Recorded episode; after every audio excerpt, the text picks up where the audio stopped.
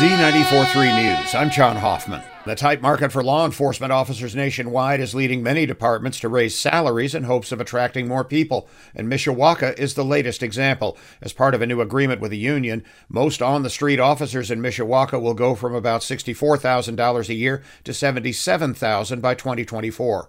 The FOP says it's a step in the right direction, but that Mishawaka is still playing catch up after falling behind other cities.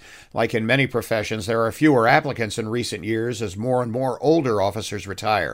The FAA says a corrupted data file caused thousands of flight delays Wednesday as a key safety information system went offline Tuesday night into Wednesday morning. It caused over 8,000 delays and well over 1,000 cancellations. Transportation Secretary Pete Buttigieg says they've not ruled out the possibility of a cyber attack, but there's nothing pointing to that so far. Flight schedules are expected to be close to normal today. Tomorrow's Mega Millions jackpot could make someone very rich, but not as rich as you might think.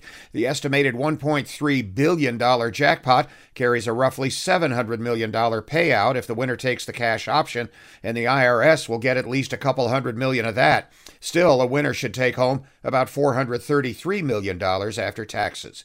College basketball, Big Ten preseason favorite Indiana lost big at Penn State last night, 85 to 66. Tonight, Michigan's at Iowa, Minnesota at Ohio State. Z94.3 Weather. Powered by Pet Refuge's ABC Clinic, South Burnett Drive in South Bend, helping fight pet overpopulation. Areas of fog across the region this morning. Otherwise, we'll see a chance of some rain showers, scattered rain showers, and a high of 42. I'm meteorologist Carrie Peugeot.